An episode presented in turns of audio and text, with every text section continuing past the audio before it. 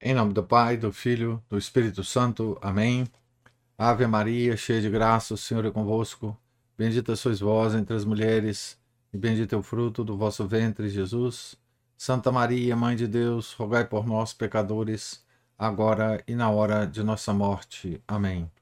São José, rogai por nós. São Felipe Neri, rogai por nós. Nossa Senhora de Fátima, rogai por nós. Em nome do Pai, do Filho do Espírito Santo. Amém. Bom dia a todos. Nós estamos lendo o livro O Inferno do Monsenhor de Seguir. Estamos na parte em, em que ele está tentando dar uma ideia a respeito do fogo do inferno. Então ele vai, ele está contando casos a respeito é, desse fogo que aconteceram é, com pessoas, né? à, medida que na medida em que esses casos têm relação com esse fogo, né? Então aqui ele vai contar o caso da mão queimada de Folinho. É certo que quase todas as vezes que Deus permitiu a uma pobre alma de réprobo ou do purgatório. O que dá no mesmo se falamos do fogo da além-túmulo. Aparecer na terra e deixar algum rastro visível, este, este, esse rastro era de fogo. Recorde-se do que acima dissemos acerca da terrível aparição de Londres, do braço queimado da senhorita de bracelete e do tapete chamuscado. Recorde-se da atmosfera ardente e das chamas à roda da meretriz de Roma e do religioso jovem e sacrílego de Santo Antonino de Florença. Nesse mesmo ano em que lhe escrevo, no mês de abril, eu vi, ou melhor, Toquei em Foligno, perto de Assis, na Itália, uma dessas impressionantes marcas de fogo que uma vez mais atesta a verdade do que estamos dizendo aqui, a saber que o fogo da além-túmulo é fogo real. A 4 de novembro de 1859, morreu de apoplexia fulminante no convento dos terciários franciscanos de Folinho, uma boa irmã de nome Teresa Margarida Gesta, que já há muito era madre das noviças e também encarregada do pobre vestiário do mosteiro. Nascera em Córcega, em Bastiat, em 1797. Ingressara no mosteiro em fevereiro de 1826.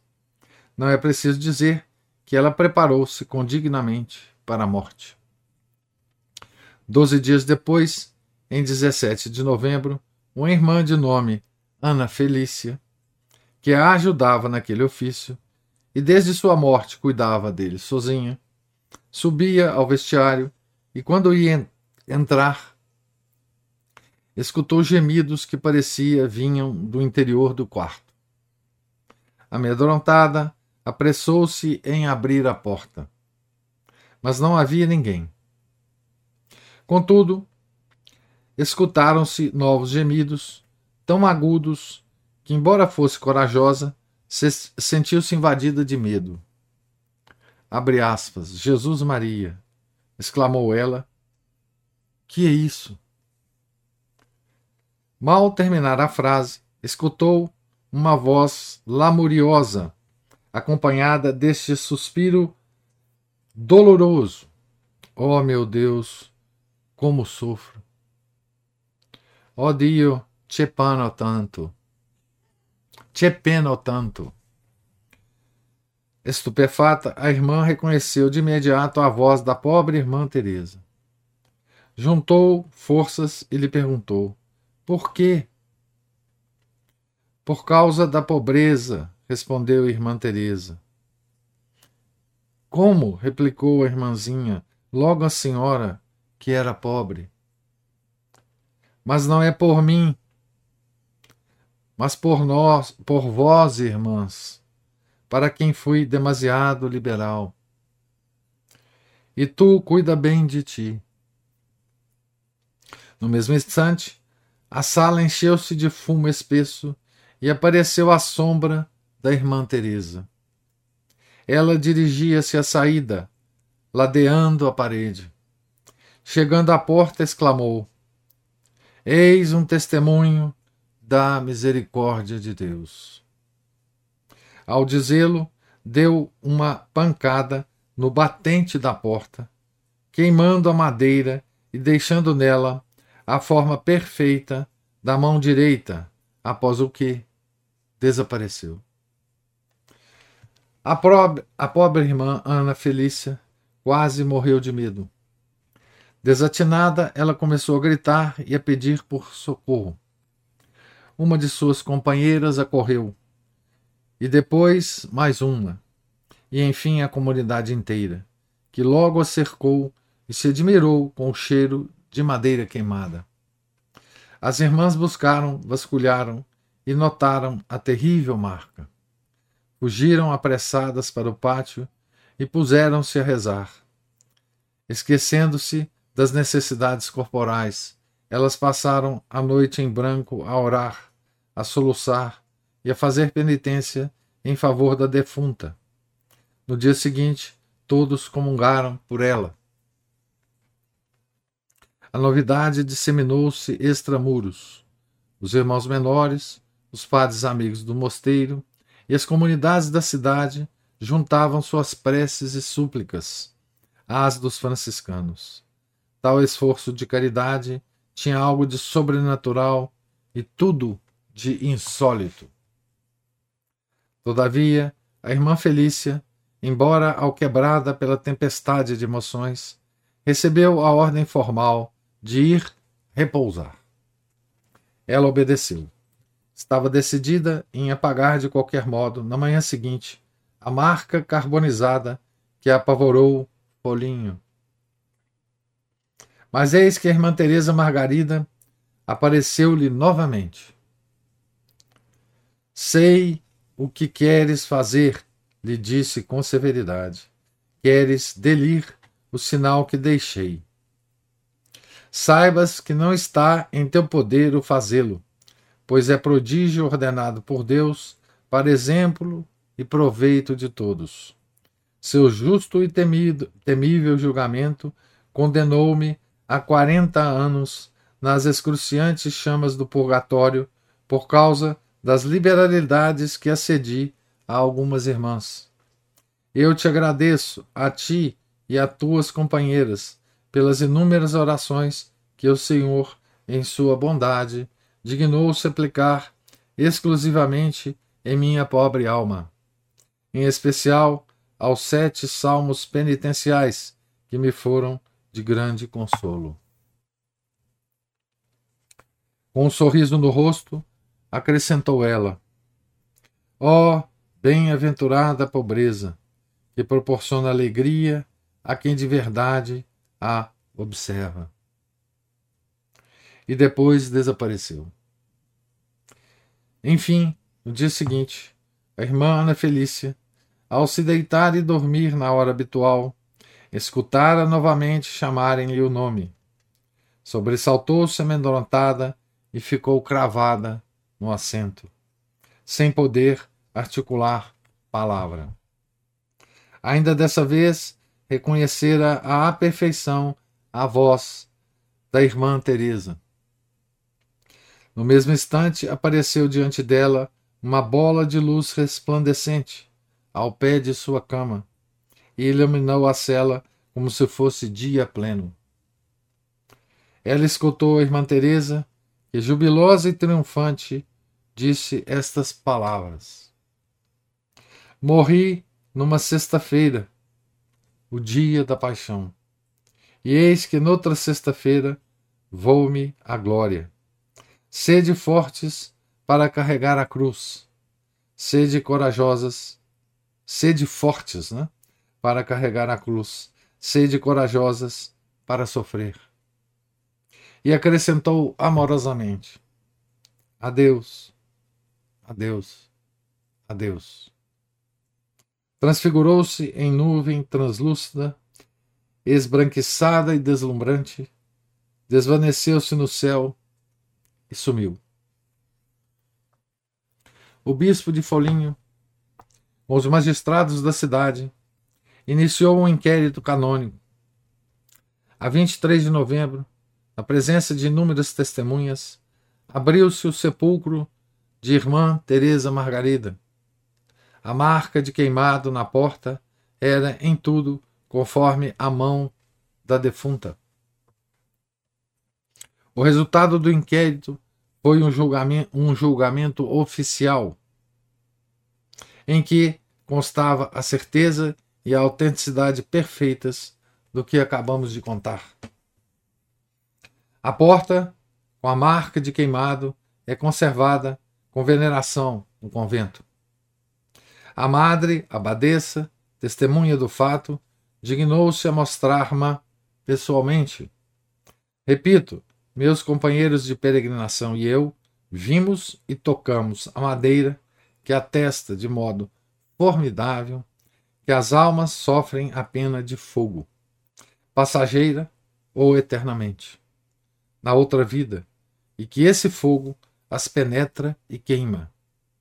Quando, por razões que só Deus conhece, as almas aparecem neste mundo, tudo quanto toquem fica marcado pelo fogo que as atormenta. Parecem uma só coisa, o fogo e as almas, como carvões abrasados. Mesmo não penetrando no mistério, sabemos com certeza que o fogo do inferno, ainda que corporal, exerce sua ação vingadora até as almas. Então, esse caso, essa essa porta, né? É, ela existe até hoje, né? É, eu acho que se vocês procurarem pela internet, vocês vão ver a foto uh, dessa dessa porta com a, a marca da mão, né? Da irmã que estava no purgatório, né? E aqui tem uma, uma, uma coisa muito interessante é, que uh, primeiro, né? Vamos lá. O fogo é um fogo real e queima as coisas da natureza. Né? Então queimou a porta, tá certo? Então esse fogo é real. Ele queima as coisas da natureza. Né?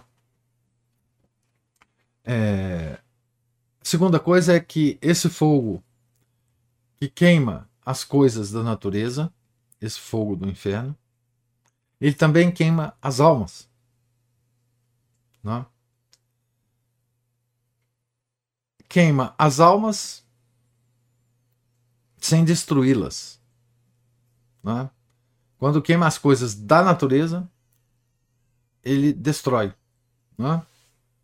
E a outra coisa interessante desse caso é que o fogo do inferno é o mesmo fogo do purgatório. Certo? Então, a, as almas do purgatório sofrem do mesmo fogo. Não? É... A única diferença é que o fogo do, do inferno é eterno e do purgatório é passageiro. Então, esses três elementos aqui da, da história, né? É, esse é, é um testemunho, né? No, deixado na natureza, né? Pelo fogo do inferno. Onde está o fogo do inferno? Em que lugar, né? Alguém talvez pergunte onde está o fogo do inferno e que espaço ocupa. Sem que haja algo de absolutamente preciso neste ponto, a revelação cristã e o ensinamento católico concordam em mostrar-nos os abismos ardentes do fogo do centro da terra como local onde serão precipitados, após a ressurreição, os corpos dos réprobos. Ensina, com todas as letras, o célebre catecismo do Concílio de Trento, que o inferno está, abre aspas, no centro da terra, em medio terra. É também o ensino formal de Santo Tomás, que todavia apresenta-o como apenas provável. Abre aspas. Não obstante, diz ele, ninguém conheça de modo certo onde é o inferno, a não ser que o Espírito Santo lhe tenha revelado, temos motivos para crer que ele está sob a terra. Em primeiro lugar, porque parece indicar seu mesmo nome, Infernus. Inferno quer dizer o que está abaixo, no lugar inferior da terra. Em seguida, na Escritura, está escrito que os réprobos estão sob a terra, súbitus terram. Além disso, diz-no no Evangelho e nas Epístolas de São Paulo, disse, desculpe, disse no Evangelho e nas, nas Epístolas de São Paulo, que na Sexta-feira Santa, a Santa Alma de Nosso Senhor, naquele momento separada do corpo, desceu ao coração da terra, incorde terra. E nas partes inferiores da terra, em inferiores partes terra. Ora, sabemos que ela fora levar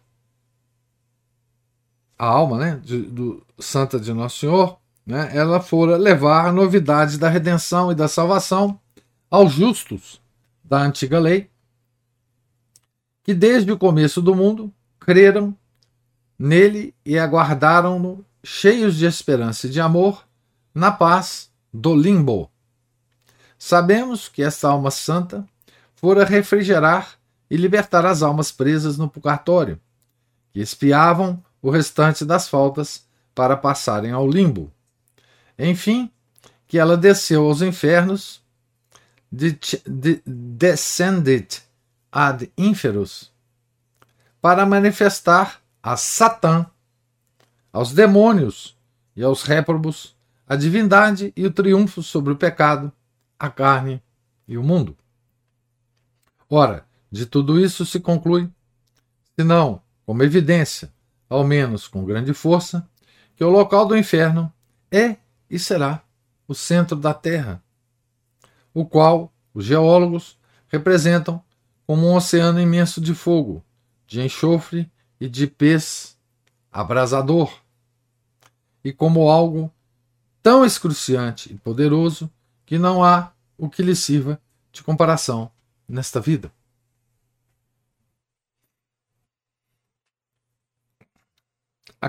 Então, ele está citando aqui eh, as Escrituras, São Tomás, né? enfim. Acrescentemos a isso que, na linguagem das Escrituras, o Espírito Santo apresenta o inferno como um abismo em que se precipita, cai ou desce. Palavras que exprimem necessariamente um lugar inferior e profundo. Essa é também a linguagem universal da Igreja, dos Santos Padres, dos teólogos e do mundo inteiro. Enfim, malgrado as distorções, as tradições do paganismo, mormente entre gregos e latinos, confirmam a opinião aqui compendiada. Elas retratam o lugar de punição na outra vida como uma região imensa e subterrânea, onde reina o deus Plutão, caricatura mitológica de Satã, onde o fogo e as chamas desempenham o papel principal, como havemos dito, e onde se vêem, sob o epíteto de Campos Elíseos, outras regiões também subterrâneas, em que reinam certa paz e felicidade melancólica. Curioso reflexo da tradição verdadeira acerca do limbo dos antigos justos. Ajuntamos, enfim, a observação de Santo Agostinho, citada por São Tomás, de que após a morte o corpo é enterrado, isto é, descendido e depositado na terra, para aí expiar o pecado por meio da putrefação. Afigura-se ao menos conveniente que a alma, que há de expiar o mesmo pecado, seja como putrefação no purgatório, seja como punição no inferno, deva descer para encontrar nos sítios inferiores o fogo vingador que a justiça divina entende. Tem alguém que bateu aí numa tecla que mudou a minha a minha aparência aqui no no Skype, tá?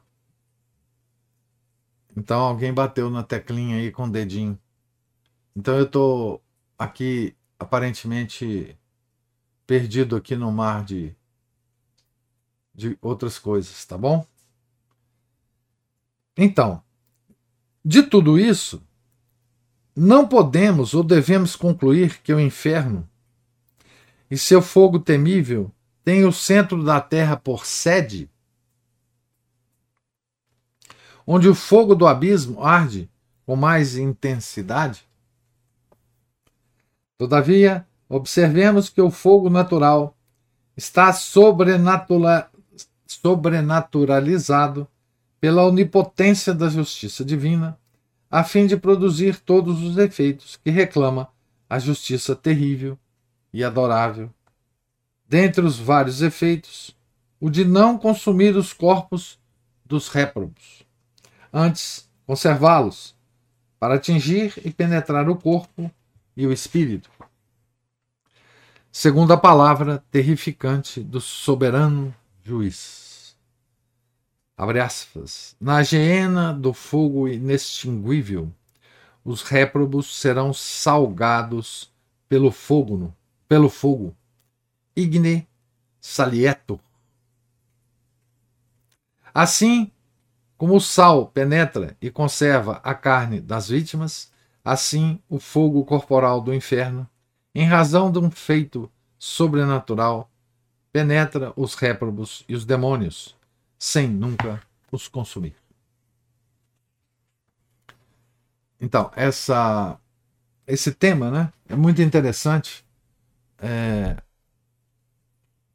a respeito do lugar, né, do lugar do inferno. É, então, é, há, depois do Monsenhor de seguir, né, há uma grande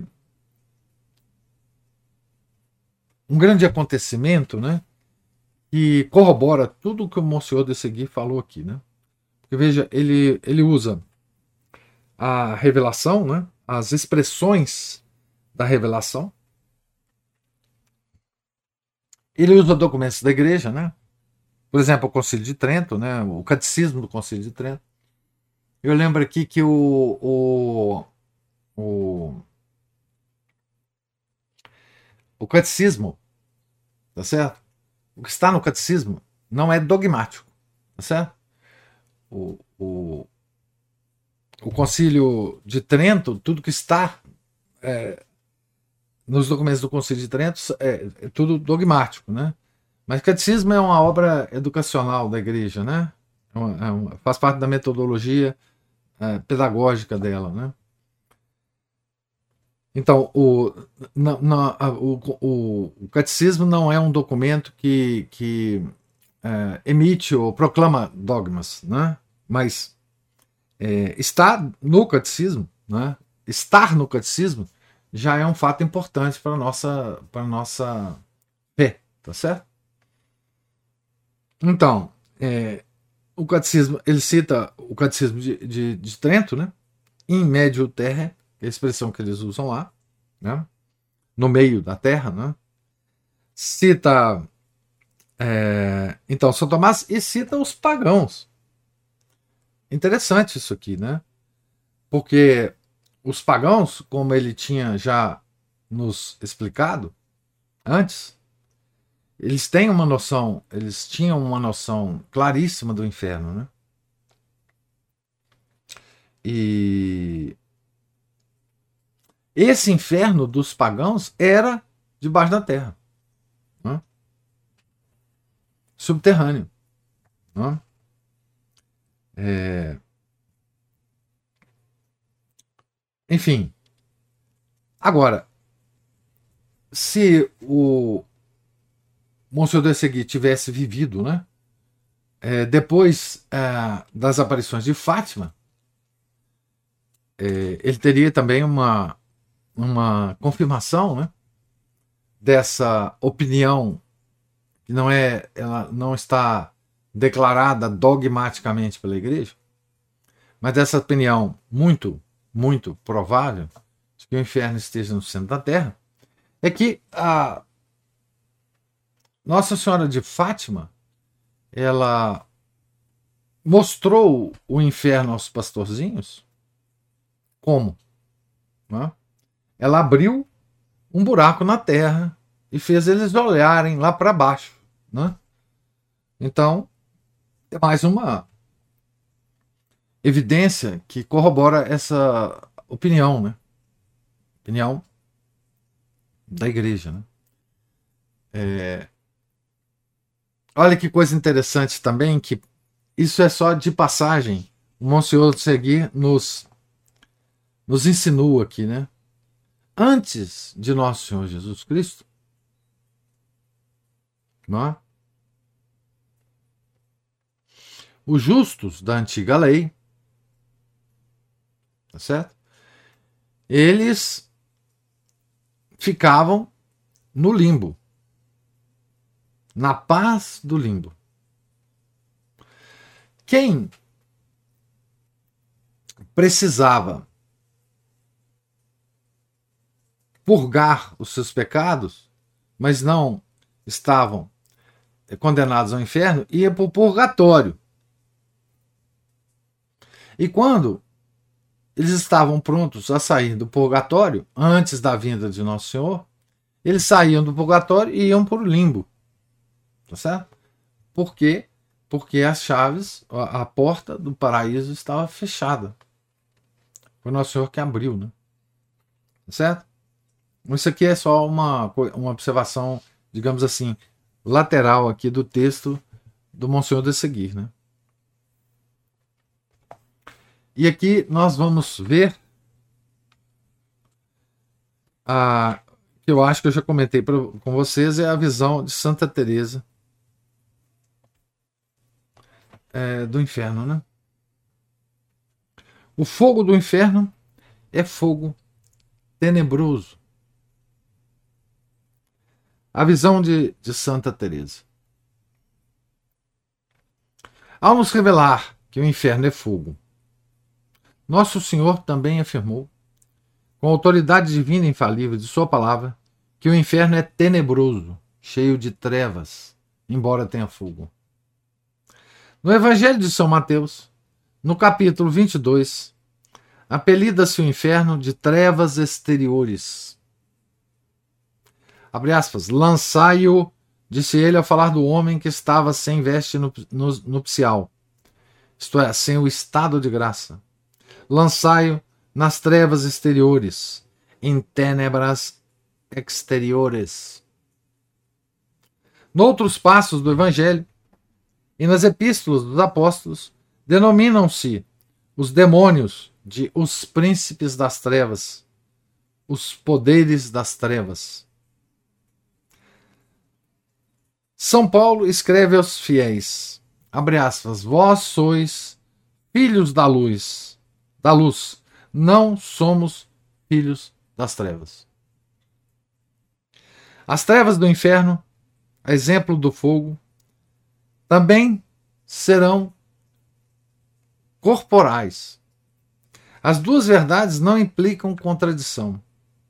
O fogo, ou melhor, o calor, que é como a alma e a vida do fogo, é o elemento em tudo distinto da luz.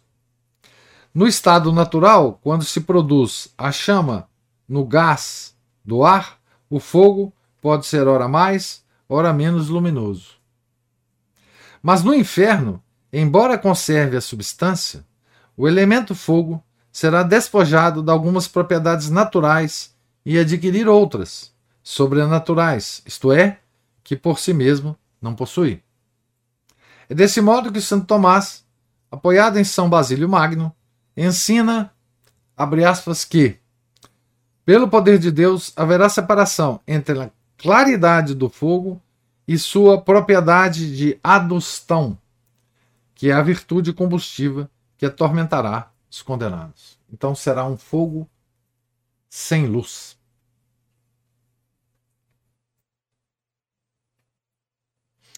Além disso, no meio, abre aspas, no meio da terra, onde está o inferno, acrescenta São Tomás, só pode existir fogo sombrio, obscuro, empanado de fumo. Fecha aspas. O pouco que se evade das bocas dos vulcões confirma plenamente a afirmação. Haverá no inferno trevas corporais, mas também certa luz que permitirá aos réprobos perceberem a composição dos tormentos. Verão em fogo e sombra ao lume das chamas infernais. Doutrina de São Gregório Magno. Os demais réus da condenação, e essa visão complementará o suplício. Ademais, o horror das trevas, que a experiência terrena dá-nos a conhecer, não se deve ter como a parte menor da, da punição dos réprobos. O negro é a cor, da, a cor da morte, do mal e da tristeza. Então, é um fogo que queima, mas não ilumina. Né? Essas duas propriedades do fogo são separadas no inferno. Né?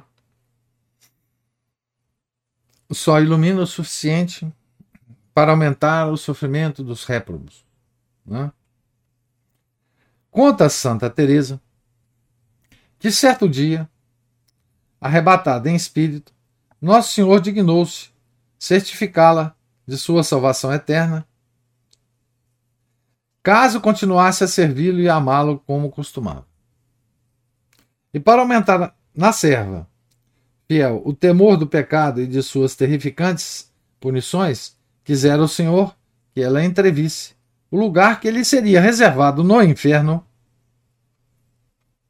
caso ela seguisse suas inclinações para o mundo, a vaidade e o prazer.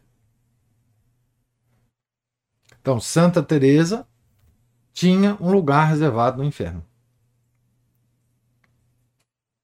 Certo? Imagina então nós, né? Abre aspas. Certo dia, estando em oração, escreve ela, no instante vi-me, sem saber como, transportada em corpo e alma para o inferno. Entendi que Deus quisera mostrar-me o lugar que os demônios me preparavam e que eu merecia, devido aos pecados que haveria de cometer se não retificasse minha vida. A visão foi breve, mas ainda que vivesse muitos anos, ser-me-ia impossível apagar tal lembrança. Continuando Santa Teresa. O pórtico deste lugar de tormentos a mim pareceu semelhante a uma espécie de forno, muito rebaixado, obscuro e apertado. O chão era um lodo horrível, de odor fétido e repleto de répteis venenosos. À extremidade arvorava-se uma muralha, na qual havia um reduto estreitíssimo, onde me via encerrada. Não há palavras que deem a menor ideia do tormento que padecia aí. É incompreensível. Senti em minha alma um fogo cuja natureza não posso descrever, por falta de termos. Meu corpo era refém de dores insuportáveis. Na minha vida, resisti a crudelíssimos sofrimentos, e, de acordo com os médicos, os maiores que se possam suportar cá embaixo. Na época em que perdi uso dos membros, testemunhei meus nervos se contraírem de modo assustador, mas tudo isso é nada se comparado às dores que senti naquele lugar. E o que mais me apavorava era saber que não teriam fim nem consolo. Contudo, as torturas do corpo nada são, perto da agonia da alma. Era uma pequena abertura, uma angústia, um quebranto tão sensível, uma tristeza ao mesmo tempo tão desesperada e amarga, que em vão tentaria retratá-lo. Se dissera que é como padecer a cada instante os estertores da morte, ainda seria pouco. Não, nunca acharei termo adequado para dar ideia desse fogo interior e desse desespero, que são como o cúmulo das dores e tormentos. Esse desespero que é chamado por Nosso Senhor, né, como bem disse o Monsenhor de Segui, de verme, né? Verme roedor.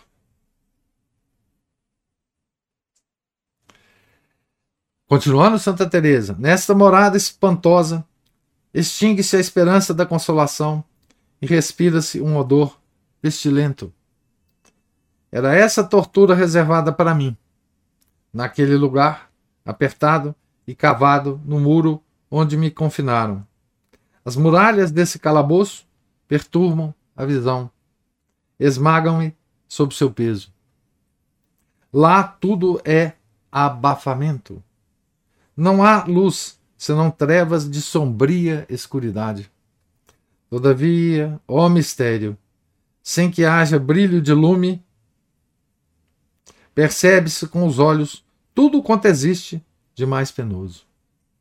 Embora não haja a claridade do fogo, né? Continuando Santa Teresa. Era da vontade de Nosso Senhor dar-me maior conhecimento do inferno. Ele me mostrou punições ainda mais espantosas, infligidas a certos vícios, como não a sofresse, meu temor foi menor, foi menor. Na primeira visão, ao contrário, o Divino Mestre quisera purificar meu espírito, não somente na aflição interior, mas nos tormentos exteriores, como se meu corpo o sofresse. Ignoro o modo por que isso se passou, mas compreendi que era uma graça excelente e que meu adorável Salvador quisera mostrar-me aos olhos o suplício do qual me livrara sua misericórdia. O que se ouve sobre o inferno, o que os livros falam acerca das lacerações e suplícios sortidos que os demônios infligem aos condenados, tudo isso é nada perto da realidade. A diferença entre a realidade e os relatos é a que vai de um retrato inanimado de uma pessoa viva, arder neste mundo é quase nada em comparação ao fogo ardente daquele outro.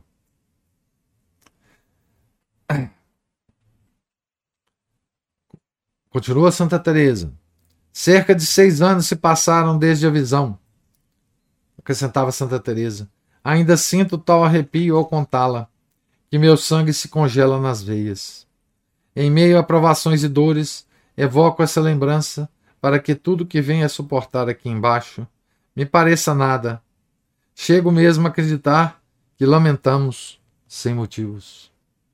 Desde aquele dia, tudo me parece fácil de suportar, se comparado a um só instante no suplício a que fui exposta.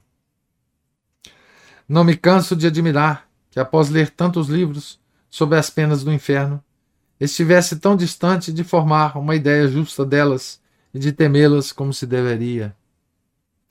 Onde estava com a cabeça, ó oh meu Deus, como fui capaz de gozar um gênero de vida que me arrastava a um abismo tão terrível. Ó oh, meu adorável Mestre, sede eternamente louvado. Vós me provastes, de modo espetacular, que me amais infinitamente mais do que eu a mim me amam. Quanta vez me haveis livrado dessa prisão negra, e quanta vez não adentrei nela contra a vossa vontade. Essa visão gerou em mim uma dor indizível, à vista de tantas almas que se perdem. Além disso, ela me deu os mais ardentes desejos de trabalhar em proveito da salvação delas. Para arrancar uma alma a tão horríveis suplícios, sinto que estaria pronta a imolar mil vezes a vida. Fecha aspas para Santa Teresa, né? E aqui termina um show de seguir. Tomar a fé suplemente em cada um de nós essa visão e o pensamento das trevas exteriores, onde os réprobos serão lançados como sujidades e escórias da criação. Nos impeçam de cair em tentação e façam-nos verdadeiros filhos da luz. Então, eu termino aqui com essa descrição de Santa Teresa, né? A leitura de hoje. Essa terrível experiência que Santa Teresa teve, é, que pela misericórdia de Deus levou ao inferno para o lugar reservado para ela se ela não mudasse de vida. Imagina. Né? Então eu pergunto a vocês presentes se há alguma alguma observação, alguma pergunta.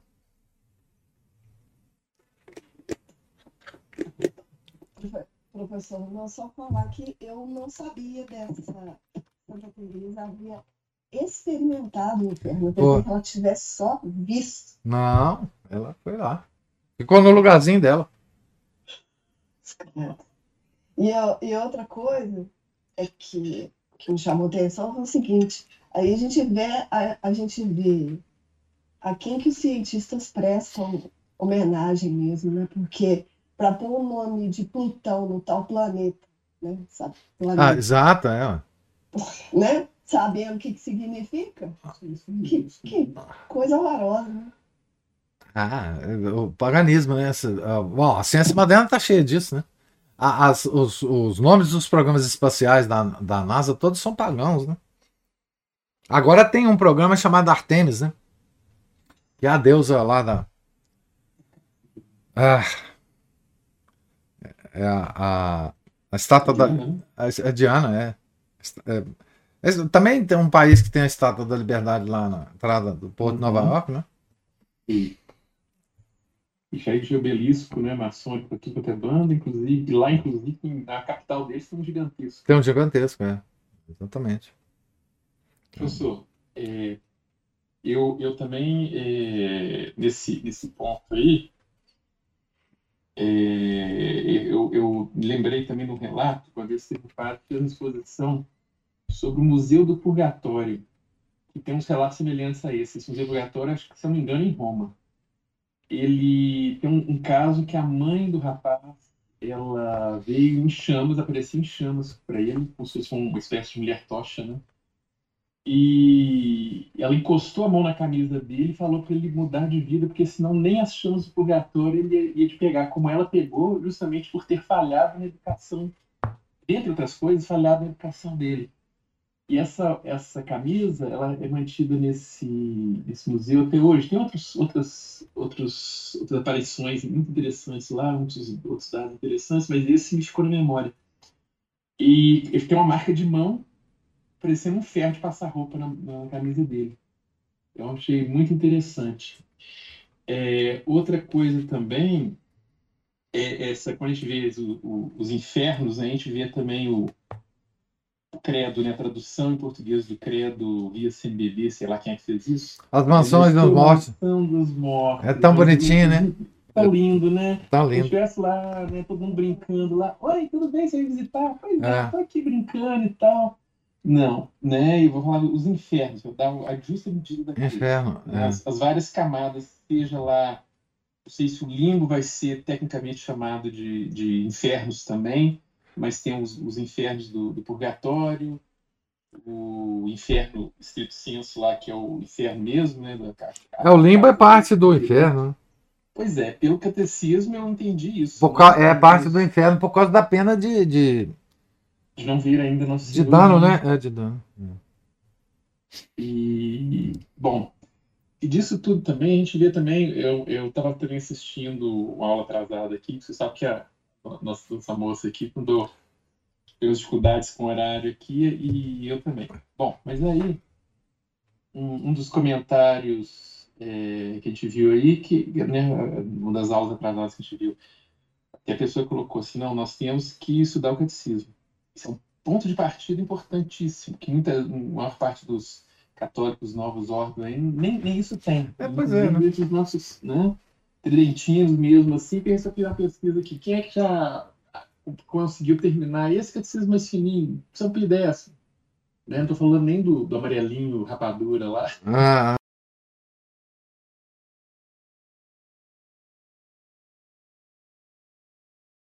naquela linguagem dúbia que pode, inclusive, lançar a gente no erro.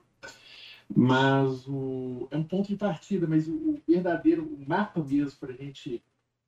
Esse ponto de partida fala onde você está e onde você tem que chegar, mas o, o- mapa mais detalhado, dizer assim, para poder não cair no inferno né, e para onde a gente tem que ir, que é o céu, é basicamente a ascética mística. Eu estava lendo outro dia, comecei a ler, né? é o um monte de coisa que me fez interromper essa leitura, que parece coisa obra do, do capiroto. Do padre Faber, né, o, o Progresso na Vida Espiritual, estava no começo ainda. Então, assim, eu consegui ver ali exatamente onde, por intuição minha, eu, eu percebi isso, mas é, o livro me deu agora a certeza. Onde, por exemplo, que eu errava, onde é que eu reincidia nos meus erros, e onde a maioria das pessoas também erra e reincide nos, erros. Isso a gente não vê no catecismo, por exemplo. É, não sei se você está me ouvindo. não, eu tô te ouvindo. Ah, sim. É porque travou a, a, a imagem aqui, eu não sei por que também não. É, Mas vamos continuar, vamos continuar que nós, nós acabamos. sim, é, mas aí, como, como tem é, várias. Isso logo lá no comecinho, né? Então tem lá várias, várias dicas importantes. Falta de recolhimento, de atenção, que é por onde eu, muitas vezes eu erro, por, por reagir automaticamente, né? E reagir mal, né? Diga-se de passagem. É, muitas vezes por nossa parte, falta de humildade de saber onde a gente erra, como erra, e pior, poderia ter errado e feito pecado muito mais do que a gente às vezes pecou. Né? Ter uma dose de humildade, não, não contar com as próprias forças, né? não ficar achando que, que pode, pode, aí vem uma, uma tentação, um engano lá e, e joga a gente no chão. Por isso que tem os dons do Espírito Santo que a gente tem, da fortaleza, é, do conselho, da inteligência, né? da sabedoria, enfim, e, os básicos lá, que é temor e amor né, de Deus, piedade. É, mas sem, sem essa. Porque eu, eu, eu procuro ver também para os meus catequizandos eh, essa parte também, que eles não levam, vou dizer, a maioria deles não leva isso a sério. Essa, essa linha um pouco a- ascética mística básica. Não É- falando nem coisa avançada. É porque isso é muito básico, né? É, e, e as pessoas não dão devido valor a isso. E aí vai parar no confessionário inúmeras vezes ali, exatamente por falta desse recolhimento, dessa vida mortificada. Tem as várias fases, claro, da vida espiritual. Mas o Padre Feio coloca, né? Nós começamos num lugar ajardinado, passamos pelo deserto, muitas vezes em vida a gente não chega nem a subida do, das montanhas, com suas visões maravilhosas, suas flores, seus né? Mas também com, com os seus climas difíceis também, as condições meteorológicas difíceis, neblina, chuva, vento. E é frio, possível cair, né? E é possível cair. Rolar para baixo, né? Exatamente. E a queda é gigantesca. Pois é, né? mas nem- nem- eu nem exijo o padre Faber para esse pessoal. O problema é, é o básico, né? Porque. É, não, os primeiros dois capítulos para ver já, já, já são básicos. Né? é, Seria isso, assim, é o, o básico do básico. Então o pessoal acha que não, acha que é, cumprir assim, certos ritos, certos preceitos, pronto, tô limpo, tô branco, tô, vou para o céu. Assim, não, não vai. Como até né, tem espaço aí é, reservado, teve um espaço reservado para Santa Teresa se ela continuasse, é, se ela prosseguisse né, nas vaidades, né, nas sutilidades, né? E a gente vê também que a gente, claro, vai ter também um o capiroto ajeita um cantinho para nós lá Claro, também, tem, né? tem, tem, tem, tem canto para todo mundo lá, né? Não é camburão, coração de mãe não tem sempre lugar mais um. Né? É, não. E nós vamos ver numa, numa outra leitura, que nós vamos Sim. fazer, né?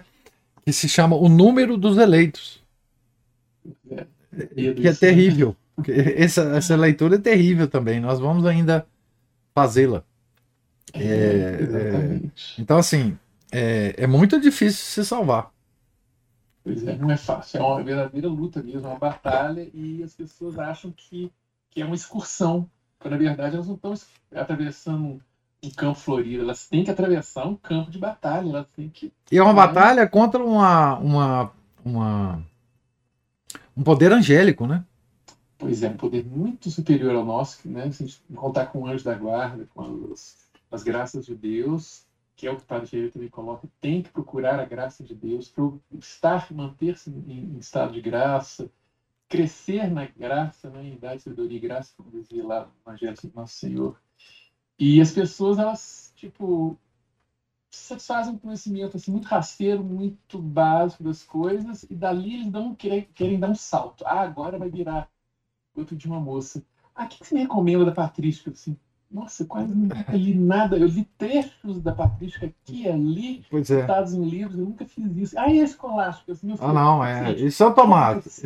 Isso. E São Tomás. E São Tomás. Nossa, mãe, se falar segundo São Tomás, eu. É. Meu Deus. É. Então, é, eles. E, e, às vezes foi assim: pega o catecismo primeiro, decora isso aqui. Entendeu? O Santo Antônio Maria Clareira falava. Eu, no tempo dele, tinha o catecismo romano, né? não tinha ainda o catecismo São Pio. Esse era o resumo, vamos dizer assim. É. Ele falava, eu vou, eu, eu, meu, minha preocupação como missionário era decorar o catecismo, porque era isso que eu tinha que ensinar as pessoas. É, é exatamente isso, é o catecismo. É, é de partida, né? É, de, depois, depois você pode fazer outras coisas, mas antes não pode. É, tem que pegar a base. Qualquer matéria que a gente tem, por exemplo, na faculdade, uma teoria geral disso, daqui, introdução a isso, aquilo, matéria propedêutica disso, aquilo outro para a pessoa poder, caso seja conveniente para a vida dela, entrar em outras coisas, porque muitas vezes ela não vai ter tempo, né, dependendo do estado de vida dela, para ela poder aprofundar nesses estudos, porque né, o próprio São Bernardo falava, né, quem estuda para se edificar faz uma boa coisa, quem se educa, se educa para edificar os outros também, mas quem se educa para ficar segundo Santo Tomás, segundo é, é a tal curiositas, é a tal curiositas Exatamente. Se for para ensinar, ótimo. Se for para edificar, excelente. Mas, bom, é isso, professor. Ah, Obrigado. Ah, perfeito. Grande, grande cate, catequista, Marco, nos dá uma lição agora aqui para a vida. Não, só as dicas. É, não, isso, são, foram boas para é, mim e serão dicas. Isso, isso é como, Márcio, é, querer estudar matemática avançada sem saber aritmética. A primeira coisa que você tem que saber na, na matemática é aritmética. Se você não souber aritmética, não adianta você querer estudar análise, enfim. É, então, é, a, a, nossa aritmética é o catecismo básico, né? Não é, não é Santo Tomás, não é. Não que. É, Santo Tomás é o doutor comum da igreja, é a teologia da igreja, né? Mas para chegar lá, precisa ter vocação, né? Nem, nem todo mundo tem essa vocação. É, então, é, é, melhor a gente, é, primeiro, nos preocupar com essas coisas básicas, né? É, e deixar o resto para depois, né? É, muito bem falado. Pergunto se há outra outra observação ou comentário da leitura de hoje. Ah, professor, é, é, um acréscimo que até a Ana Paula me lembrou aqui, porque um grande, uma grande dica que eu, que eu vi também nesse livro Padre Febre, todo conheci ainda, E ela me lembrou que, que a salvação vem, né, e outros, outras leituras que eu tenho também, elas, elas convergem no mesmo ponto, vem pela prática é, dos deveres de Estado como nosso Senhor quer que nós sejamos. Ou seja, não adianta ser bom, mas ser bom como Deus quer, mediante o, o, o cumprimento dos nossos deveres de Estado, sermos caridosos durante esse durante exercício desses direitos, é, sermos, agirmos de forma mortificada, fazer as nossas penitências de acordo com as nossas condições, as, as nossas orações, até os nossos estudos de acordo né, com, com, nosso, com as nossas condições, igual o senhor falou. Não adianta eu meter a cara no, no, na suma teológica e, e, as coisas ficarem por fazer, né? outras coisas minha vida, minha profissão, minha vida doméstica, enfim. Né? E mas é, é, só. Acho que era só isso que eu tinha que acrescentar. Viajei aqui, esqueci outro resto, mas tudo bem, vai, vai chover molhado. Mas o, o, grande lance, como, igual como nós estamos na quaresma, né? A quaresma é o tempo da sede por excelência. É. E, mas que não fique na quaresma, mas que ele prossiga, talvez de modo mais suave, mas ou não, dependendo das nossas dificuldades. Cada qual tem uma dificuldade diferente do outro, outras comuns. Mas levar isso, né? É, é a sério, né? E procurar entender e praticar, principalmente. Porque não adianta a gente ficar sabendo, oh, que bonito, estou sabendo, como a gente falou, né? Saber é a gnose. Achar que se salva, que, que chega né, a divindade pelo conhecimento apenas. Não, o conhecimento ele tem que ter uma aplicação prática, né? Tem discernimento para poder comparar aquilo que você aprende com a própria vida e ver onde é que a vida tem que ser ajustada para cumprir aquilo. Né? Mas é isso. Obrigado o próprio Santo Tomás ele tem uma uma resposta a, a esse essa tendência né, moderna de enfim é, ler São Tomás ler não sei o que antes de, de fazer as coisas básicas né eu já contei essa história muitas vezes mas é, eu acho que umas parentas dele uh, umas tias e primas chegaram uma vez perto dele e perguntaram: é, Frei Tomás, o que, que nós devemos fazer para nos salvar? E ele, enfim, com a simplicidade que ele, que ele tinha, ele, ele não falou para elas: olha, leia minha obra toda que vocês vão se salvar, ou leia, enfim, faça isso, aquilo. Ele teve uma resposta muito interessante, que foi assim: é, para nós nos salvarmos, nós temos que crer no que nós rezamos no credo. Pedir o que nós pedimos no Pai Nosso e praticar a lei da caridade. Veja que resposta simples, né? É, é, e, tão, e tão adequada né, a, a, nossa, a nossa condição, né? É, então, o próprio Santo Tomás ele tem a resposta a esses a, a, a esse espírito, né, é, que nos invade, né, inclusive no, no, no, nos, nos, tradicionais, né, de, de, ficar procurando ler e ler e ler e ler sem saber o, os princípios básicos, né, crer no que nós rezamos no credo, pedir o que nós pedimos no Pai Nosso e praticar a lei da caridade. Essa foi, digamos assim, o resumo tomista né, do caminho da salvação. Então, assim, é, toda vez que eu, que eu vejo pessoas né, falando, ah, não sei o que, parará, temos que estudar e pá, não sei o que, é, ler São Tomás, é, inclusive em latim, né? É, eu lembro dessa, dessa resposta que São Tomás é, deu às suas parentas, né? que é muito significativo. Para mim é, é, o Felipe está falando assim: com, gra, com a graça devemos seguir a ascética. Boa, Márcio. O Felipe está é, saudando aqui a, a, a, frase do Márcio. É isso mesmo. É, mais alguma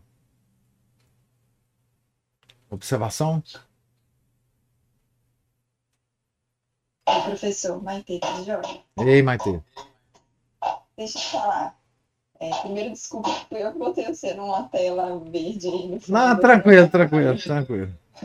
No meu, quando eu entro, ele, ele tá dando isso, não sei porquê. É no celular, é Mas, complicado. é, ah, eu tenho uma pergunta, na verdade. Que eu, escutando as aulas, eu comecei a perguntar isso. Talvez seja uma pergunta bem burra, mas acho que vale a pena fazer. É, eu entendo a, as- a pena da distância de Deus no purgatório, no inferno. Você está no inferno, é um lugar onde não tem Deus, essa desesperança, enfim, tudo que está distante do perfeito, do bom, do belo, vai ser o pior possível. Mas por que o fogo? Por que fogo? Por que queimar as pessoas no inferno? O fogo é algo que Deus decidiu, esse vai ser o castigo deles. Pum, vou, vou botar todo mundo queimado. É isso mesmo. Deus decidiu. Para o, o, o fogo, ele age em conformidade com os nossos pecados que nós cometemos aqui. Ele ele tende a infligir em nós ah, as penas proporcionais aos pecados que nós cometemos. É, Existem descrições muito precisas sobre é, as penas é, do inferno ah, proporcionais a- aos pecados capitais, por exemplo, né? Orgulho, enfim, aos sete pecados capitais. né? Cada um deles é penalizado com um tipo de suplício no inferno é, com fogo. Né? Não só o fogo, mas o fogo traz outras consequências. Né? A sede, né? É, o barulho também é, no inferno é muito, é muito tenebroso. Né? É, então, no- os nossos cinco sentidos são punidos no inferno conforme eles foram usados para cometer os pecados que nos levaram para lá. né? É, são penas dos sentidos. Porque é, é, é com os sentidos externos que, descontrolados, não controlados por nosso, por nossa, pela nossa vontade, é que são punidos no inferno. É, então, não só porque a pena de dano, embora a pior delas, ela é apenas para afastar infinitamente aqueles que odeiam a Deus infinitamente. Então, a pena de dano é para que o sujeito que odeia a Deus fique separado dele de, da- de- a uma distância infinita. Não, não chegue a, a sequer ter uma imagem de Deus. Agora, as outras penas são aquelas referentes a cada um dos pecados, em maior ou menor grau, que nós cometemos aqui na Terra, através da nossa vontade, usando os nossos sentidos. É exatamente isso. São, é, são esses dois aspectos, né? A que se refere a pena de dano e a pena é, do fogo. É, não sei se esclareceu bem, mas é porque não, basta afastar as pessoas, a- as almas dos réprobos infinitamente de Deus, eles têm que pagar eternamente pelos pecados cometidos. Isso exige a justiça de Deus. Não é? E porque são pecados que ofenderam a um, ao nosso Criador e, e, e tem que ser e, e tem que ser ju- justiçado, né? Certo? Não sei se eu me fiz. É, Não, eu acho que eu entendi. É porque, assim, na minha, no meu entendimento de inferno, era como se o castigo do inferno fosse apenas uma, uma consequência de você estar distante de Deus, é você sofrer. Ela é pior. Não é que, não é que Deus é, decididamente senta lá e escolhe o castigo que ele quer te dar para esses. As pessoas pensam isso, né? Ele- Que Deus está com raiva de você e fala assim, você comeu demais, tá agora eu vou infligir em você um sofrimento proposital, entendeu? É, mas pelo que o senhor está falando, eu acho que de fato é uma consequência.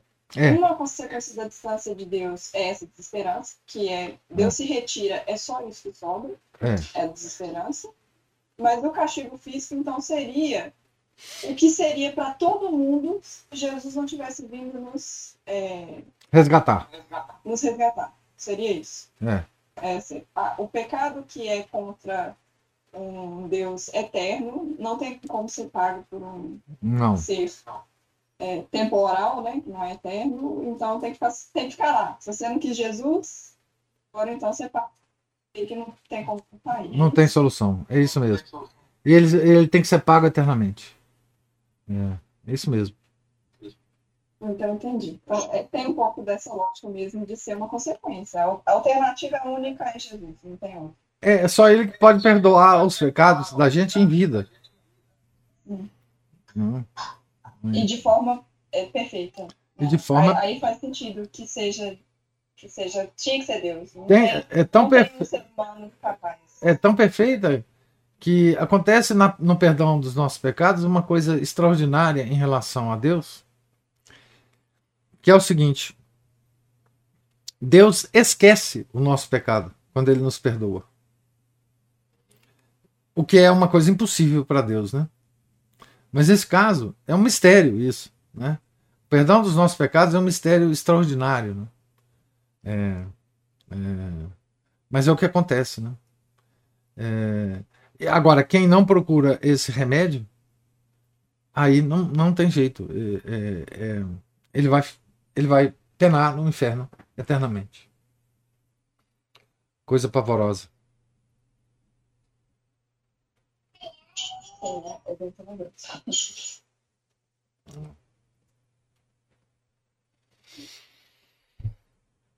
Então, mais alguém quer fazer alguma observação? A última pessoa Diga. lembrei aqui. É interessante que o senhor mencionou aí a, a vontade, né? Porque a, a nisso essencialmente é educar a vontade, né? É. Não só ter o, o, a- o conhecimento que tem que ser feito, mas também é treinar a vontade para querer, né? Conformar a própria vontade à vontade de Deus. É, E isso aí muitas vezes é o que é, é onde a gente exatamente falha, né? Que a gente está com a vontade de, de, de cumprir a própria vontade, né? E a Deus, né? Como o Pai Nosso, como o senhor falou, São Tomás, né? É, seja feita a vossa vontade. é exatamente. minha, como ele, como ele rezou, né? No, no jardim, lá no horto, né? Na, na aflição do horto. É, E o outro ponto interessante que não só é, né, como aquela coisa meditar nos novíssimos, né, o morte, juízo, inferno e paraíso, ou paraíso, né, é, façam que a gente também tenha uma noção da, da gravidade do pecado, tenda, tenda a evitá-lo, né, mas também dá aquela, aquele alívio também, aquela renúncia, aqueles desejos de vingança que a gente vê quando escuta certas notícias, né, principalmente da, desse, desse pessoal da política e etc. Que, bom, do jeito que esse pessoal vai, provavelmente eles vão receber a paga deles devida, né? Então a gente precisa nem preocupar com ficar perdendo tempo sentir raiva desse pessoal também. Não. Mas era isso, obrigado. Desculpa aí, incômodo aí. é isso mesmo. O, o Felipe falou que, professor, fale, por favor, da expressão espiar os pecados através da penitência. Mas o pecado cometido não tem como desfazer, desdizer, etc. Espiar é justamente isso, né? É, o espiar os pecados é quando você confessa, o Pai te dá uma penitência. Essa penitência é para você espiar os seus pecados, ou seja, para você conseguir o perdão de Deus àquele pecado cometido, né? É, o, o, o cometimento do pecado não desaparece da existência, porque você cometeu, né? Já está no passado, certo? Mas Deus te dá a oportunidade de desfazer os resultados desse pecado, tá certo? Com a expiação, é? E é por isso que os grandes é, santos né, tinham tanta é, tanto interesse em fazer penitência é, para espiar os pecados deles, dos santos anteriores, não é? é eles se davam as penitências para, digamos assim, compensar, é? com o seu sofrimento, aquele a ofensa que eles fizeram a Deus. Espiar é isso, é conseguir o perdão de Deus pelos pecados. O pecado não vai desaparecer. E as consequências do pecado também não. Por isso é que muitas vezes nós temos que passar né, pelo purgatório para é, pagar a dívida das consequências desse pecado. Né? O pecado está perdoado, mas agora nós estamos pagando as consequências do pecado. E muitos santos pagam essas consequências aqui mesmo em vida de forma a não precisar passar nem pelo purgatório. Certo?